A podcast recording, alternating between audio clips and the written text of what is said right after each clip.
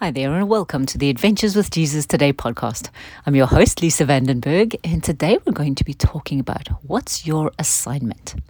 Come across and visit us at thewaysofwisdom.com and bring your friends and family too. There is something so beautiful about sending hope and love and peace and the goodness of God to the world at this time.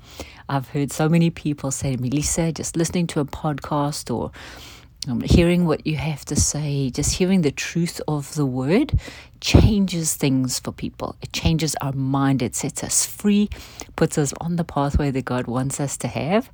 And so, this is the reason that I do this podcast. And the Lord and I love sending hope into the world. So, come across and join us there, or let your friends know, sign up for the uh, newsletter, and we'll just send you an email every Tuesday letting you know when these podcasts are free. So we have recently, this last weekend, moved into a home with sharing with two other people. And if you look at it on the surface, I'm 50, my husband's 53, and we're moving into a home sharing with others at a time of life when typically, if we looked at it in the, the world's eyes or followed the natural progression of things that the way we think things should go. We should have our own home. We should have, you know, have been established for a while, or all of that kind of thing. But one of the highest values that that France and I have is hearing what the Lord has for us to do and doing it, regardless of what it looks like to us or to anyone else. Right? And that's fantastic to say but it has taken a lot of dying to self. It's taken a lot of um, valuing what God values higher than what we do. It's taken a lot of surrender to His ways and realizing that we are here on assignment. We're His beloved sons and daughters, and we're here on assignment. So Matthew 6:33 has always been such a beautiful verse to me, and it says, Seek first the kingdom of God and his righteousness, and everything else will be added to you.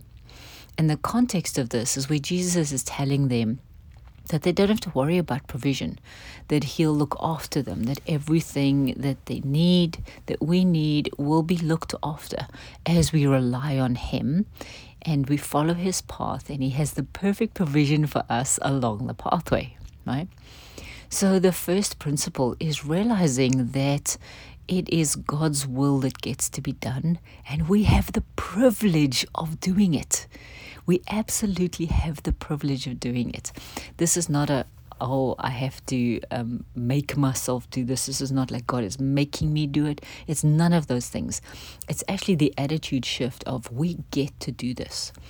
So, when the Lord told us that the next assignment He had for us was to come into a shared home, it was, I cried. I'm like, God, I don't want to share place with somebody again. Just because it was totally different to our plan, right? Not because of anything else, but it was totally different to, to our plan. And then when I got over my crying, I said, Okay, Lord, what do you have for us to do?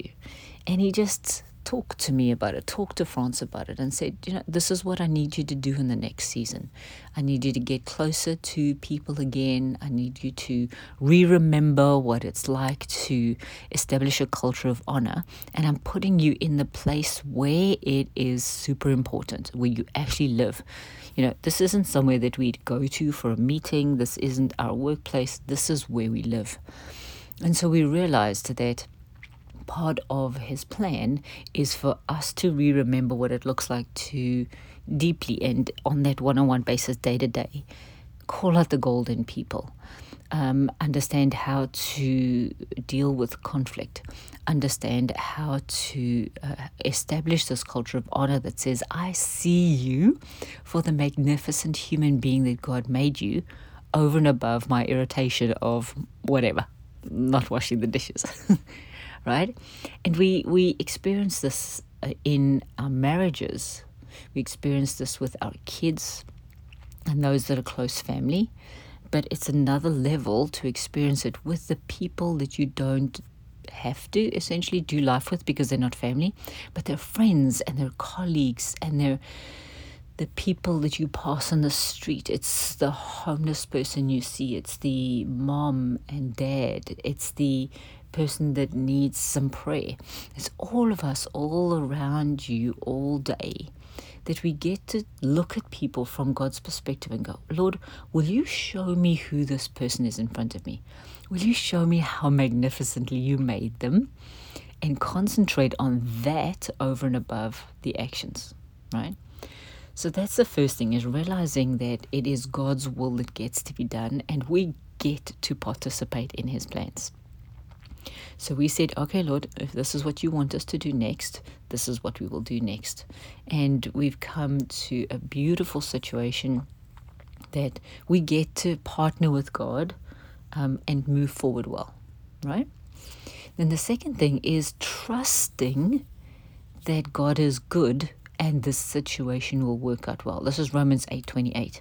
And the the interesting part of this verse is that we stop, we go, and all things will work together for the good of those who love the Lord and according to his purpose. That's the verse.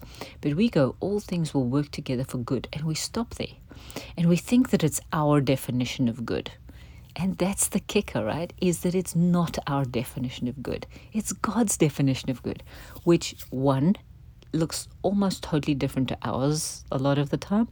Second of all, it's way better than anything we can define as good. So when we go into a situation and we're following the will of God and it's maybe contrary to how we're feeling or what we thought and there's some resistance in us, we get to go, but God, I trust. Because the rest of the verse says, and will work everything together for good for those who love the Lord right? When it comes from a place of love and you go, Lord, I love you, and therefore I get to do this with you. I get to give you my yes, right? It says, Those who love the Lord and are called according to his purpose. When we can see it this way, then trust becomes much easier because we know that God's definition of good is way better than ours that He will turn things around for good the way He thinks is best because we love Him and He loves us. Right? You put it in that context, you're like, okay, Lord, you truly do love more than I can ever love. You truly do see more than I could ever see and think higher than I could ever think. Therefore, I can trust you regardless of what the circumstances look like around me. And then the third one is the one that I absolutely love. This is an opportunity to delight God's heart. Right? What an astounding privilege that we get to go, God, not my will, but yours be done. Those famous words of Jesus in the Garden of Gethsemane Father, not my will, but yours be done. And this I don't quite understand it yet, but I'm walking through it day by day. It's like, Lord, how do the desires of our heart and the desires of yours that often look quite different, um, but have tons of similarity, how do we walk them out in a situation? You know? How do we how do we get what do we get to lay down what do we get to have faith for and it, it's beautiful when we know that we're coming from this place of trust and yes and love then we can go lord these are the things i would love would you help me understand why they're so important to me? Would you help me see why you put them in me? Why are these the desires of my heart?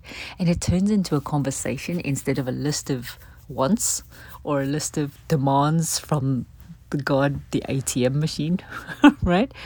it turns away from that and becomes, wow, Lord, you put these in me.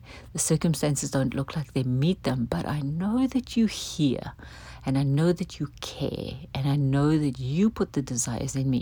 So I'm excited to see how this will work out. Right? So when we come from this beautiful place of knowing that and making the decision that God's will is first, then trusting Him because we love each other, and then realizing that we get to walk this out and say, Lord, I'm giving you my yes. This is the beauty of walking out Matthew 6:33. Seek first the kingdom of God and his righteousness. Lord, what do you want done? What do you have for this time? What's on your heart? How can I partner with heaven to bring your desire into the earth? And as we do that, then the second half of the verse, and all these things will be added to you, will be added to us in a way that we can't even imagine. The provision, the looking or being looked after, the trajectory of our lives. This is the way God is then able to bring His way bigger plans to pass in our lives because of our yes to Him first, seeking first His kingdom and His righteousness and he sorts everything else out. Mm, such a beautiful adventure. So, as always, Jesus is inviting you on an adventure today. Will you accept? Come across and visit us and send your friends to thewaysofwisdom.com. We are looking forward to hearing your stories. Bless you guys, and I'll see you next week.